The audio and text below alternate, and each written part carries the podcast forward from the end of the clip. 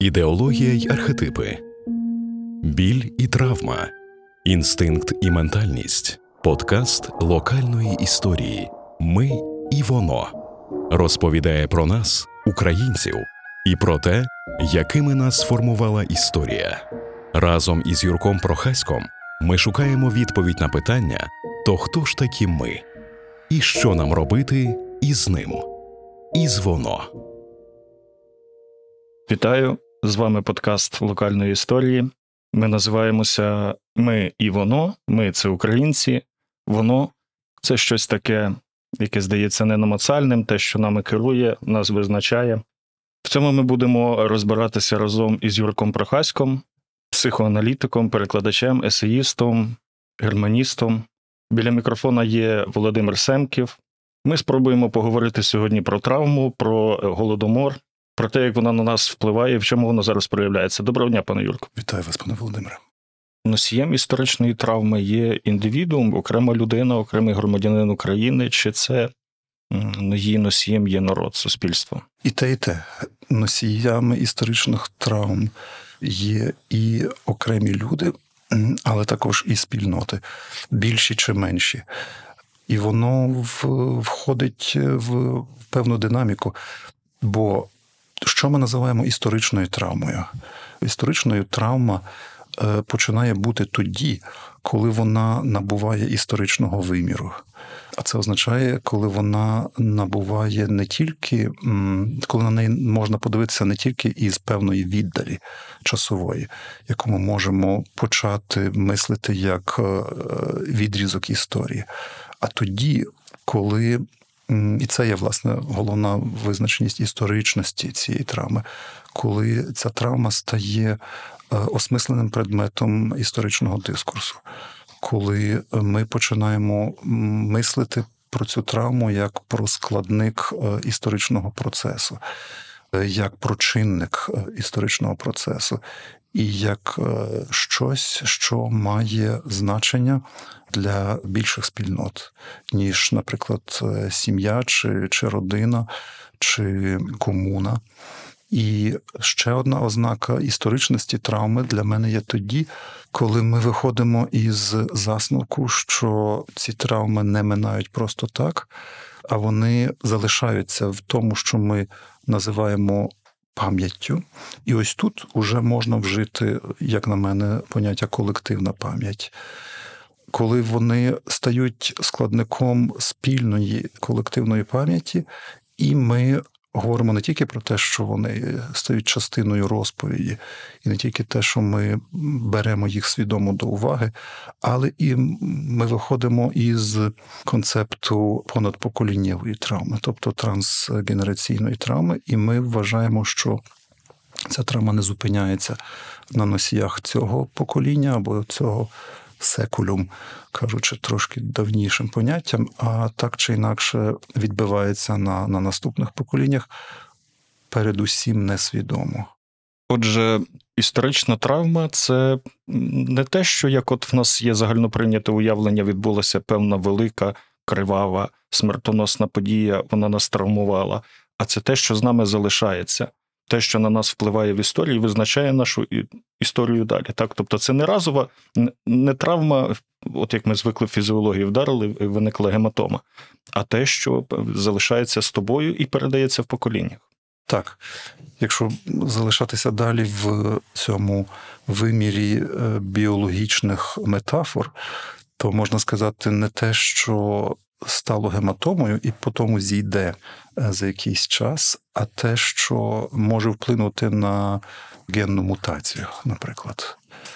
І таким чином е, через мутацію вплинути на, на геном як такий. А геном то є певний е, код для побудови біологічних структур усіх особин, які будуть сформовані на, на її підставі. В інтерв'ю локальній історії, попередньому інтерв'ю, ви згадали про голодомор як найбільшу історичну травму е, для українців. Е, Що робить голодомор такою травмою? Ну, очевидно ж, не йдеться про якусь фізичну статистичну кількість смертей, бо, наприклад, Друга світова в цьому сенсі, мабуть, в рази перевищує статистично ці цифри, але Чому саме голодомор є таким е, травматичним? Я думаю, що голодомор має винятковий вимір, тому що він є скерований проти найглибших тілесних основ людського існування, як е, навіть як е, тваринної істоти. І коли говорю про тваринну істоту, то я маю на увазі ту призабуту етимологію поняття тварина, яка єднає нас, людей, як, е, як казав Арістотель, тварин носіїв логосу, зон з логосом від е, інших тварин, які не мають мови, не мають е, символічних структур, символічних систем. Йдеться про нашу єдність із тваринами суто на підставі близькості нашої біологічної будови. І та етимологія веде нас до поняття творіння і творця. І в тому сенсі ми є творіннями Господа, Творця, і тварини є творіннями, тому він, і називаються тварини. І люди дуже схильні е, витісняти ту обставину, що вони є так само тварі, тварі в тому сенсі створених створінь. Ми є також біологічне створіння. Біологічне, яке є якраз носієм оцього воно. Біологічне створіння, яке носієм воно, але передусім біологічного створіння, яке, на відміну від історичного виміру, метафізичного виміру, символічного виміру, є смертне. Тобто біологічного створіння, яке зароджується, народжується, росте, улягає всіляким різним хворобам, напастям, мутаціям, старіється і, врешті-решт, помирає. І поняття тваринності нашої, власне, дуже-дуже пов'язане із нашою тілесністю, як з біологічним носієм нашого життя. І голодомор тому є такою винятковою подією, такою винятковою травмою, що він був націлений на самі глибини нашого біологічного існування тілесності. Бо для того, щоб жити на цій землі, ми мусимо харчуватися, ми мусимо їсти і пити. І це є те, що завжди прив'язує нас до цієї нашої тваринної природи, біологічної природи. І коли спроба убити нас скерована на забирання самих підставових основ нашого біологічного існування, забирання їжі, пиття, тепла, можливості доступу до, до, до сонячного світла. То тоді ця смерть, е, яка приходить внаслідок голодомору, е, пов'язана з такими нечуваними переживаннями, які сягають далеко за ті, які, яких ми, наприклад, зазнаємо, коли нас обстрілюють або бомбардують. Річ не тільки в тому, що ця смерть від голоду є повільна і мучівна, а річ в тому, що вона пробуджує у жертв і у свідків, і в тих, хто потім це намагається осмислити, неймовірний, глибинний, і тут уже е, варто тут є доречне слово тваринний сором. І цей сором це дуже дуже важко висловити, але цей сором пов'язаний із самим соромом нашої тілесності, тобто самої нашої тварності. Але чому сором? Це ж е, сором е, мав би належати катам, а не жертвам. Безумовно, безумовно, катам мало би належати провина і, і сором за те, що вони чинять. Але я тому кажу, що це так тяжко висловити, але це є е, мені важливо сказати, що цей сором є дуже особливим соромом. Це є той сором, який нагадує нам, людям, як е, створінням біологічним, про нашу смертність, про нашу залежність від е, від підстав життя, таких як їжа і, і пиття. Це є сором, якщо хочете, Адама і Єви які е, виявляють свою наготу після гріхопадіння. це є е, глибокий сором і, і розпач усвідомлення себе біологічною істотою, створінням. Це є особливий сором, це не є побутовий сором, і це не є сором за за якийсь вчинок, це є, так би мовити, сором самого, е, самої обставини своєї конечності. Можливо, є якесь інше слово, а не сором, але мені бракує тепер іншого слова. То є одна обставина. А друга обставина, е, яка робить голодомор такою винятковою трагедією, яка залишає таку виняткову і глибоку травму, є подвійна обставина того, хто чинить голодомор.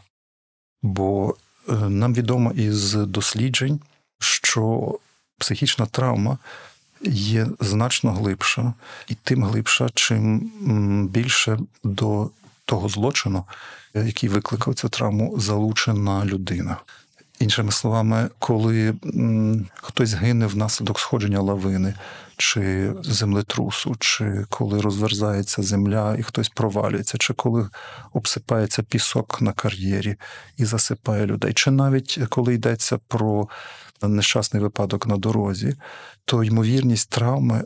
Психічної травми є значно менша, вона є, але вона є інакша ця травма, вона є не така специфічна, ніж коли коли тут е, внесений людський чинник, коли люди свідомо чинять зло людям. Люди бачать, що це штучно. Вони розуміють, що їх умертвляють вмисно. Так це можливо робить людина, припустимо, якій вони довіряли, чи система, які вони довіряли. Все це ламається, і усвідомлення от дуже дуже, дуже гнітить виходить. Так, так, тому що ламається підставова довіра людини до людини. І приходить е, відкриття, що мій ближній який є одного зі мною роду, одної породи зі мною, здатний не тільки спричинити мені кривду, а що значно гірше, здатний свідомо чинити мені зло. І тому такі злочини, як, наприклад, зґвалтування або тортури, або власне організація масової смертності через голод чи через екстермінацію. Тобто, все те, яке є позначене тим, що ми можемо назвати чистим злом. А чисте зло знову ж таки, е, на відміну від е, нашої спорідненості із тваринами через оцю тварність, через те, що ми і вони є біологічними істотами. Ми ж не пов'язуємо поняття чистого зла з тваринами. Чисте зло то є те зло, яке походить суто від людей, те зло, яке, власне, береться з можливості людини внаслідок гріхопадіння розрізняти між добром і злом. Тобто, чисте зло є завжди свідоме зло, і зло, яке приносить е, задоволення і насолоду тому, хто його чинить. Катові. Катові. Пане Юрку, а наскільки на посилення травми і на її глибину впливає складова архетипічна. Бо мені здається, що, мабуть, кожен погодиться, е, голодомор е, зачіпає ще й в тому сенсі, що це е, образ пов'язаний з землею, з селом, з материнством і дитинством. Можливо, ця травма настільки болюча ще й через ці такі якісь давні давні архетипи українців. Можливо, можливо, але оскільки я не дуже добре вмію мислити архетипами, я просто не, не кваліфікований для цього. То я би міг сказати, що е, аби про це думати, ми навіть не конче мусимо вдаватися до поняття архетипів, а варто вдатися, наприклад, до поняття архаїки. Це одного кореня, так, архе і архетип. Але коли ми думаємо про архаїку, це звільняє нас від необхідності думати архетипами. Е, безперечно, безперечно, що українська спільнота, та частина української спільноти, яка найбільше потерпіла від е, голодомору, там, де була найвища смертність, очевидно, що для них земля. Належність до цієї землі, зв'язок із цією землею були таким самим фундаментальним підложжям їхнього існування, як і сама тілесність їхня. І недаремно завжди від самих початків усіх підставових мітів цього світу коли йдеться про космогонію, так то йдеться про про те, що Земля була створена з певного тіла, з тіла е, якогось божества, з тіла якоїсь істоти. І очевидно, що для рільників, які живуть на землі, які живуть з землі, які цю землю обробляють, для них стосунок з цією землею є не тільки значно глибший, е, ніж для нерільників, а у них є, є інше розуміння тілесності цієї землі, яке заходить так далеко, що е, тіло землі це є моє тіло, а моє тіло це є тіло землі. І тепер це тіло землі живить моє тіло. Колись моє тіло зляже у тілі землі. Цей цей зв'язок е, стає набагато набагато есенційнішим. І безперечно, що, що коли відбувається вторгнення в такі підставові, фундаментальні, або, якщо хочете, архаїчні пов'язаності, то то потрясає самі самі підстави е, існування. То входить, власне, самі глибини цієї тілесності і ще раз, ще раз змушує пережити ці дві фундаментальні обставини. Перша, на мене зазіхають у самих біологічних підставах мого існування, а друге, це роблять навмисне. І це роблять навмисне подібні мені люди. І коли ми говоримо тут про подібних мені людей, то ми мусимо запровадити ще один вимір у нашій розмові і сказати, що травма голодомору, її нечуваність е, ще поглиблена тим, що справцями були не тільки чужі, чужими були ідеологи, чужим був задум, але в технології оцього мучівного знищення справцями дуже часто були не просто свої, а сусіди вчорашні, люди, яких я знав ціле життя. Тобто тут можемо сказати, що очевидно ця історична травма для нас е, якогось там третього чи вже четвертого покоління буде сприйматися інакше. Ми однозначним злом е, трактуємо Сталіна, радянський тоталітарний режим, е, нелюдський режим. А люди, які зазнавали безпосередньо впливу цієї жахливої політики, воно в їхньому сприйнятті було очевидно пов'язане з конкретними людьми, з сусідами, так? Безперечно, безперечно, коли я бував у селах Полтавщини, скажімо, в Хорольському районі на, на Сульщині. І говорив е, з людьми, е, які пережили голодомор. До речі, є ще одна визначна обставина, про яку я хотів би сьогодні говорити на наших очах завершується певний секулюм, секулюм голодомору, секулюм у тому давньому е, античному сенсі. Відходять свідки, так? Так, так. Тобто ми можемо з цього річ, і залежить, як рахувати. Є або 89-та річниця голодомору, якщо рахувати від е, його самої найголовнішої драми, драми най, най, най, найвищої смертності, його кульмінації, або 90-річчя. Так, на державному рівні воно виглядає, що що ми цього разу обходимо 90-ті роковини. Так, Так, якщо рахувати від початку 32-го року, пізня осінь, зима 32-го року, то завершується секулем голодомору. Але повертаючись до вашого питання, коли я говорив, е, то було років ще 20-25 тому, із е, свідками голодомору, то вони могли цілком пальцем вказати на те, з якої хати, з якого дворища походили ті чи інші жертви, але також ті чи інші справці. І вони могли розповісти їхні біографії, вони могли вказати на їхнє соціальне походження.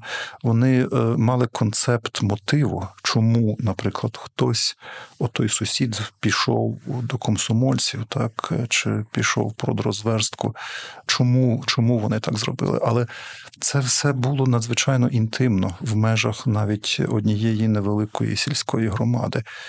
І травма посилювалася ще тим паче, що знаючи все це, розуміючи, хто що коли робив, не було жодної змоги не тільки покарати цих справців, не тільки притягнути їх е, до відповідальності, а навіть тоді показати пальцем відкрито на ту хату і на те дворище, звідки походив колаборант, е, звідки співсправець, виконавець, технологічний виконавець походив. І до вашого питання, е, так і це ще більше поглибило цю травму голодомору. Коли говорити про той глибинний сором, тваринний сором за свою смертність, за свою тілесність, то ми мусимо, очевидно, додати ще одну найжахливішу обставину обставину канібалізму. Бо коли мені, як доведені не просто до відчаю, живій тілесній істоті, доводиться, а, а, а просто до безтями, до, до божевілля, коли мені доводиться з голоду їсти подібного мені, ну то я не знаю, чи є, е, чи є щось, що тяжче для перенесення для людини, що, що тяжче знести, а тим паче, коли, коли це є моя рідна дитина. І все це міститься у, у цій пам'яті, все це міститься у е, великою мірою витіснене в, в несвідоме, але воно нікуди не поділося. І навіть коли відходить секулюм у наші дні, просто на наших очах, і секулюм жертв, і секулюм справців, то все одно у нас є відчуття, що воно нікуди не поділося, що воно, власне, набуло виміру історичної травми. І тут я тільки можу сказати на щастя, бо коли щось набуває історичного виміру, коли ми можемо говорити про історичну травму, то це означає серед іншого і те, що воно, воно здобулося на те, щоб увійти нарешті в певний символічний лад. І це є добре. Це є добре для, для нас, бо яким би воно не було жахливим, все одно воно вже увійшло в цей символічний лад, і про нього можна говорити, про нього можна думати, можна досліджувати, можна міркувати про, про наслідки. Бо найгірше, коли цього входження в символічний лад не відбувається, і коли. Коли оці страхітливі переживання так і залишаються у воно, в тому первинному сенсі, якому ви запропонували. Ми і воно. Я якраз хотів запитати, чи то погано, що ми осмислюємо голодомор через 3-4 покоління, оскільки е, ми розуміємо, що попередні покоління, перші покоління жертв, покоління очевидців мовчали про це, не хотіли про це розповідати. Багато хто дізнавався про голодомор з молодшого покоління лише тоді, коли приходили, допустимо, якісь етнографісти і записували свідчення від бабусів. Бабусі не наважились розповідати внукам. Сторонні людині розповідали, що вони пережили. Я собі вважав, що це не зовсім нормально, що перші покоління про це мовчали. Але чи правильно я вас розумію, що саме так в поколіннєво і працює осмислення травми? Одні переживають, вони якось по-своєму реагують. Десь третє, четверте покоління, так як і в нас зараз, можуть про це говорити раціональніше, можуть осмислювати, проговорювати, не, не перетравмовуючись. Так, але у випадку з голодомором це ще обтяжене ще однією страхітливою обставиною. Бо тут йдеться не тільки про те, що учасники цих подій не могли про це говорити на підставі того, що про травму неможливо говорити, заки вона не набула власне певного символічного осмислення, але вони ще і не сміли. Тобто йдеться не тільки неспроможність травматизованого говорити про е, травматичні події, бо вони перевершують спроможність, психічну спроможність наблизитися до них. Йдеться ще і про тривалу, дуже репресивну під страхом смерті, під страхом заслання, під страхом в кожному разі покарання, заборону говорити, думати, пригадувати про це. І то є ще один чинник, який робить. Наш голодомор таким нечуваним, дослівно нечуваним. Нечуваним, тому що про нього не можна було навіть чути.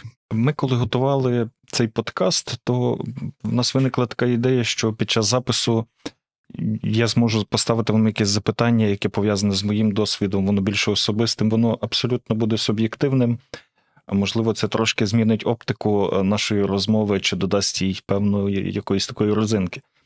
Е, Зараз я хотів би вас е, запитати про особисто своє. Бабця, дідусь е, завжди нас вчили, наполягали культурі поводження з хлібом, з крихтами. Не можна було хліб викидати, не можна було змітати крихти в сміття. Коли хліб падав на землю, треба було перехреститися і його поцілувати. Чи це є вплив голодомору? Безумовно.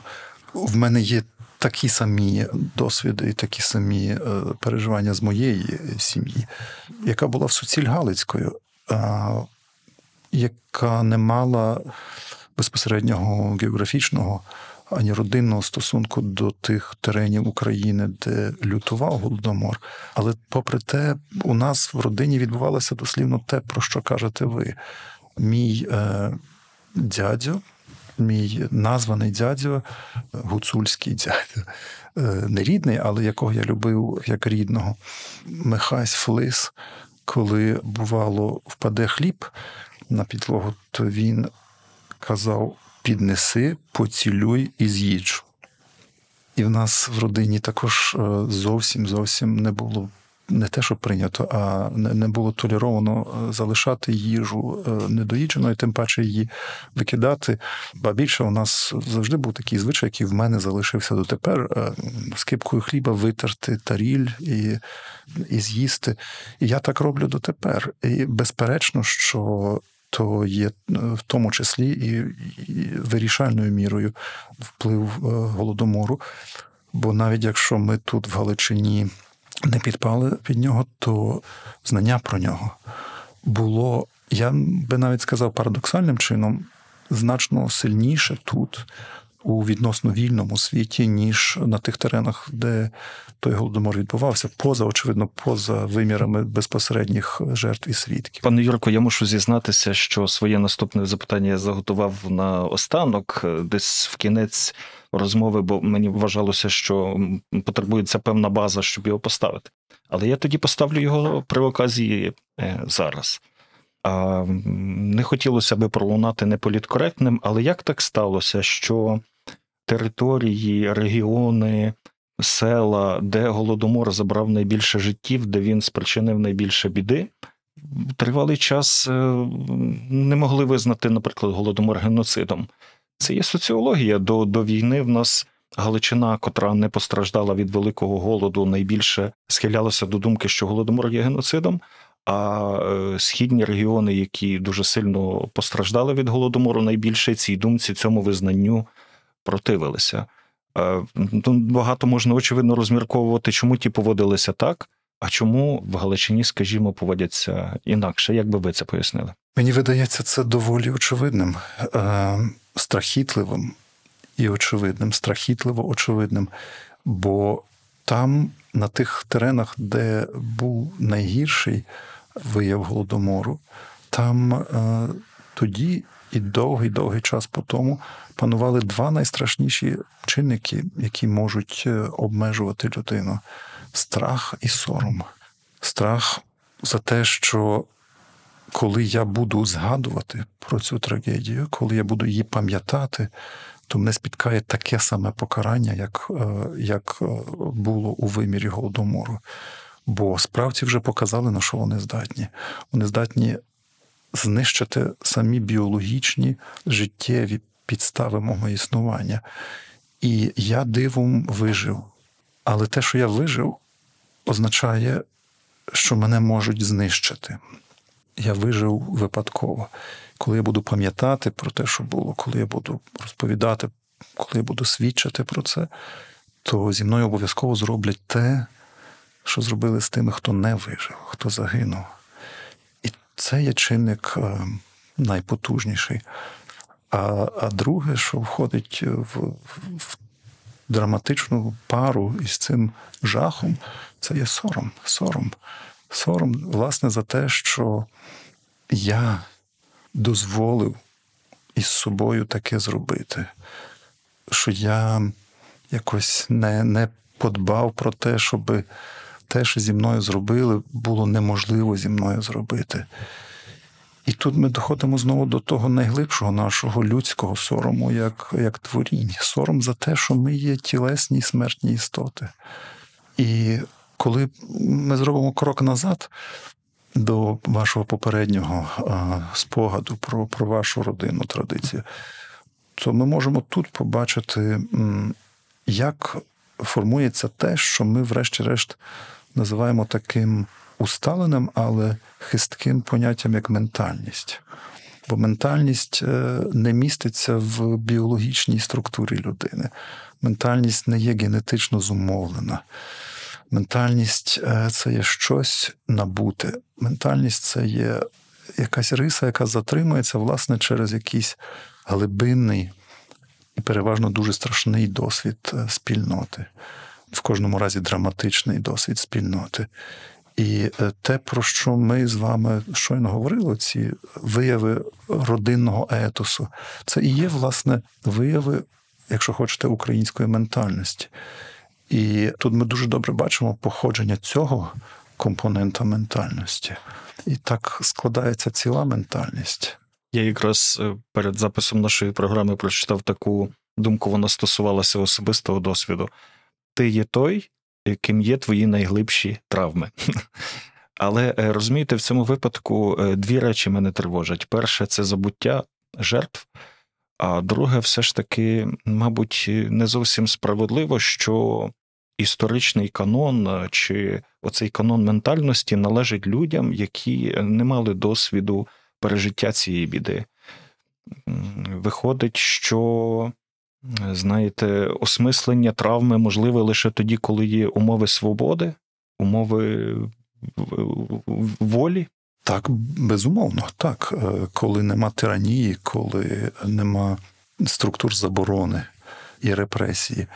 І тут ми мусимо з неймовірною вдячністю подумати про незалежність е, України, про її державність 91-го року, яка створила передумови для, для того, щоб зрештою сформувати те, що ми називаємо історичною пам'яттю. Бо ми м, говорили про секулюм. Ми сьогодні згадували про поняття секулюм, поняття тої спільноти, яка є живими свідками чогось, потім, потім відходить. І це мене веде до спорідненого поняття секуляризації. Ми є спільноти секуляризовані. Ми живемо за обставин секуляризації як е, одної з засадничих течій того, що ми називаємо модерністю. І оскільки ми є такі секуляризовані суспільства, то в нас нема іншого способу плекати історичну пам'ять, а отже, і вшановувати історичні травми як за допомогою секуляризованих способів. А такими секуляризованими способами і є способи, наприклад, е, державного канонізування або створення. Державою чи громадянським суспільством, чи іншими чинниками інституційних передумов для пам'ятання. І, на щастя, ми вибороли собі такі умови, коли ми у секуляризованій Україні можемо нарешті мати оці секулярні способи е, вшанування пам'яті жертв голодомору.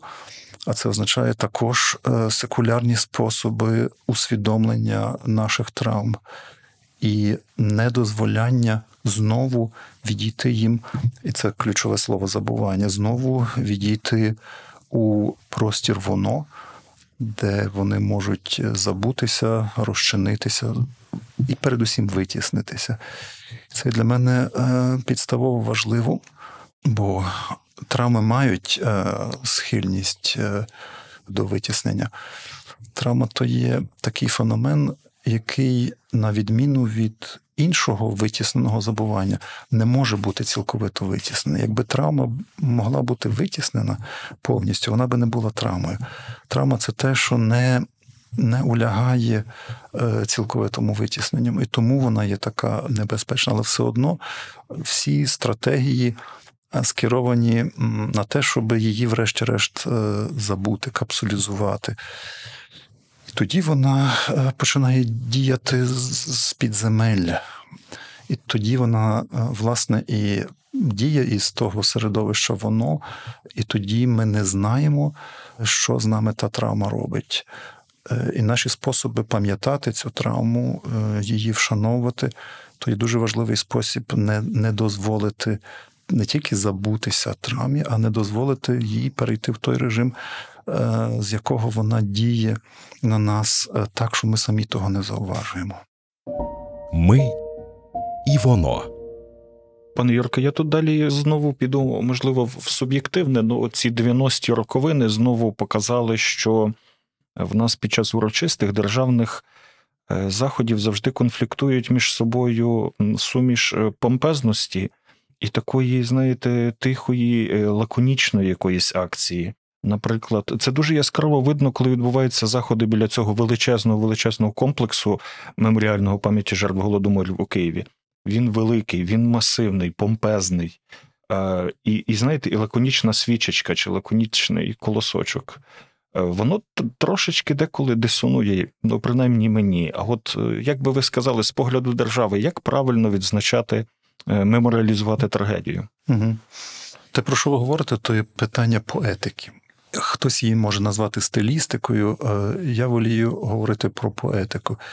І цей конфлікт між різними поетиками, поетикою патетичною і поетикою стриманою, е, він є старий як світ. І він себе знову і знову відтворює і, і виявляє.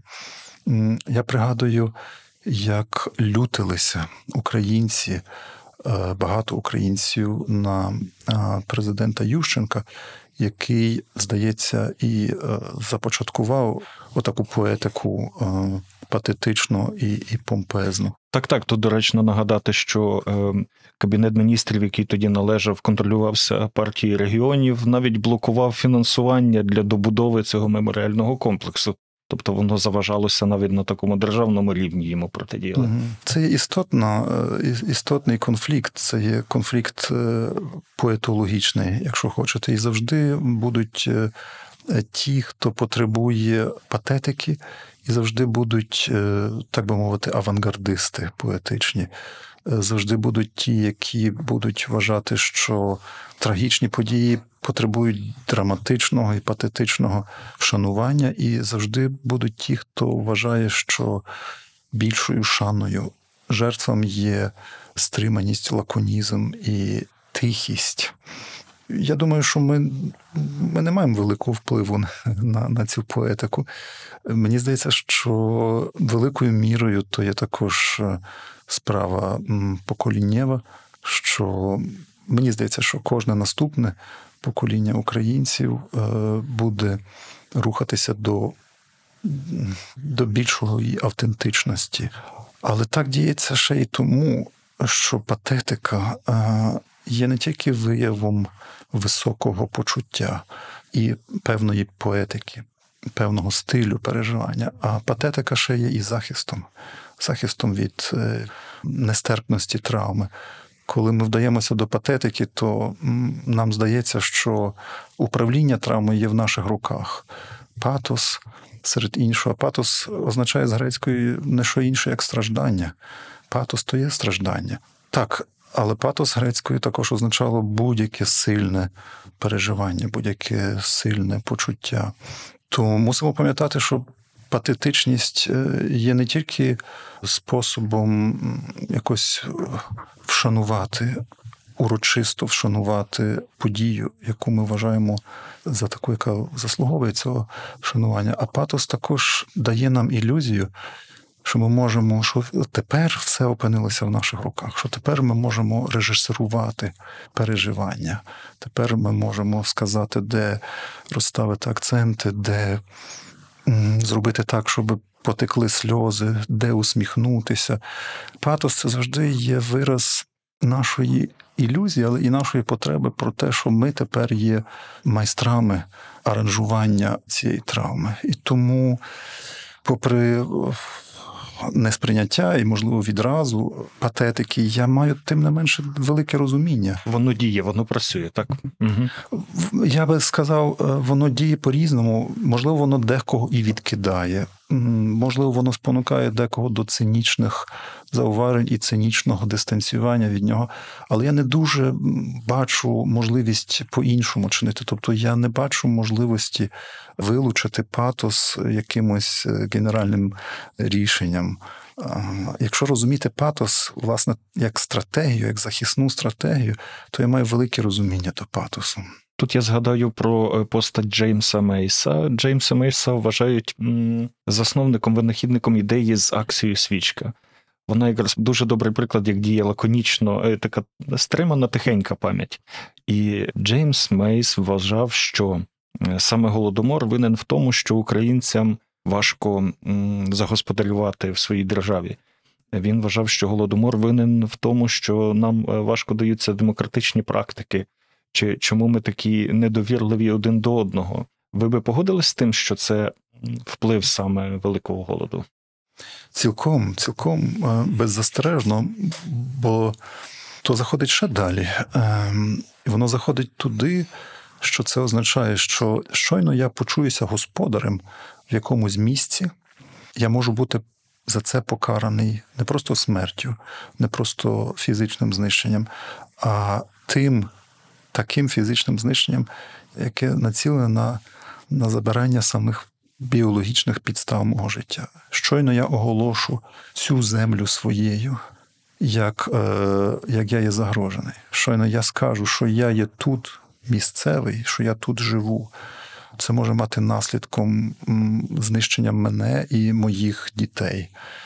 Не кажучи вже про те, коли я оголошу, що я тут є господар, і почну господарювати, загосподарювати цю землю.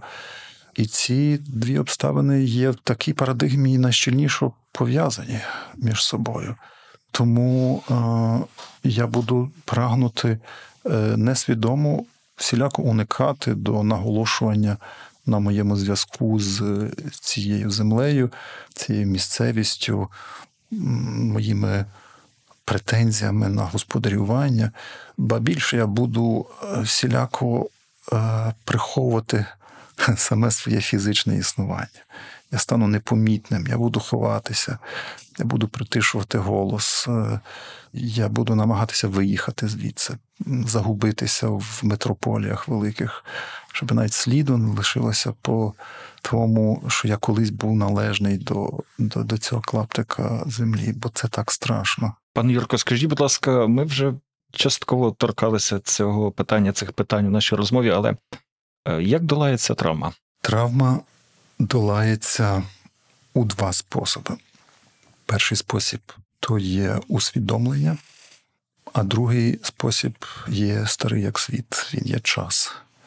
І найкраще, коли ці два чинники поєднуються і співпрацюють, коли з перебіганням часу відбувається щораз більше усвідомлення.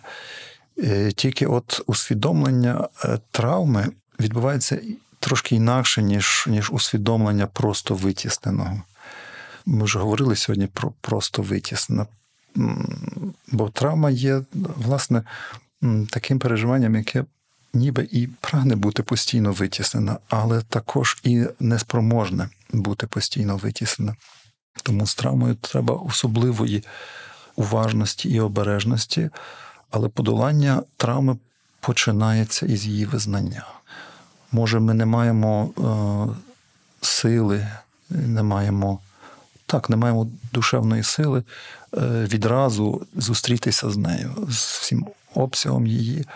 Е, це потребує власне часу. І, можливо, можливо, мусить власне відбутися зміна того секулюм. Е, щоб можна було те, про що ви говорили, мусить третє або четверте покоління, воно зможе зможе не просто говорити про травму, а зможе уявою, своєю уявою і через власну емпатію проникнути в саму середину травми. Але уява людська, яка в нас на щастя є, вона є надзвичайним даром. Уява нам дозволяє пережити те, чого ми е, насправді ніколи не, не проживали і не можемо. І однак вона не є тотожна із е, реальним проживанням. Мені здається, що ті, які зазнали реальної травми, їм краще не торкатися її. Не повертатися, не входити в її середину, але знати, що вона відбулася, визнати, що так було, і намагатися якось е, для себе випрацювати якусь найкращу, якийсь найкращий спосіб е, тримати її так трошки у полі зору, але так, щоб вона не, затопила мене знову. Для людей, які живуть пізніше, через здатність уяви, через здатність емпатії стає можливим е, зайти в неї всередину і оглянути її зсередини. Але це входження вже відбувається як е, входження в музей, а не як входження у твій дім, який зруйнували і спалили. І то є, то є велика різниця. Ми завершуємо е, нашу розмову, і в мене, от буквально вже на цих словах, просто перед очима. Ця ілюстрація, котру створював, якщо я не помиляюся, інститут національної пам'яті. Це коли гаубиця стріляє серед е, серед ріллі, і там написано, що ми відповімо за кожне зерня 33-го е, року. Це, очевидно, фінальний етап, так? Фінальний етап осмислення травми вам виглядає на те, що коли вже ми ставимо вікно поруч зі свічкою автомат, чи ми говоримо, що ми не допустимо такого і ми помстимо за кожне зерня 33-го, це означає, що вже подолано травму. Фінальний етап розгортається на наших очах в цьому році, в 2022 році. І він виглядає не як е, коммомеризація, він виглядає як ретравматизація. Тому що те, що чинить тепер Російська Федерація з спільнотою українців, націлене достоту на те саме, на що був націлений Голодомор. Тому ефект впізнавання є такий високий у нашій українській спільноті. Бо чим різняться інакше злочини терор Російської Федерації проти спільноти українців тепер. Відбувається те саме: відбувається крадіжка їжі, відбувається крадіжка збіжжя, відбувається шантаж голодом великих е, частин е, світу. Відбувається те, що що вловлено в цьому е, каламбурі мовному, так, голодомор, холодомор. Так і е, ці ракетні обстріли енергетичної інфраструктури України скеровані на те саме, щоб забрати цього разу не їжу як біологічну підставу нашого існування, а тепло, наприклад. І тоді українці мають вмерти е, від холоду. І ця смерть від холоду є не менш мучівна, не менш жахлива.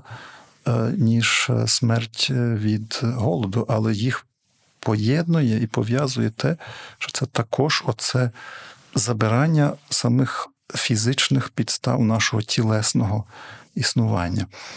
І та обставина, що сьогоднішній терор Російської Федерації проти самих біологічних підстав нашого існування викликає в української спільноти не жах, не розпач, не паніку, а мобілізацію і дух протистояння, і впевненість в тому, е, що ми вистоїмо і переможемо.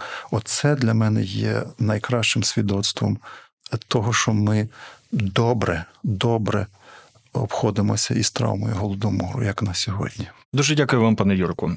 Ми наступного разу обов'язково поговоримо про те, як на нас впливає війна, чому людство не може подолати ніяк саме явище війни. Ми поговоримо про добре і зле, про нашого злого ворога, і деколи ми будемо говорити про те, що є злого у нас всередині. З вами був е, проект е, подкасту локальної історії Ми і воно. Розмовляв Володимир Семків. Мав честь говорити із паном Юрком Прохаськом. Дякую. Дякую вам. Подкаст локальної історії. Ми і воно розповідає про нас, українців, і про те, якими нас сформувала історія. Ми шукаємо відповідь на питання: то хто ж такі ми? І що нам робити із ним? Із воно.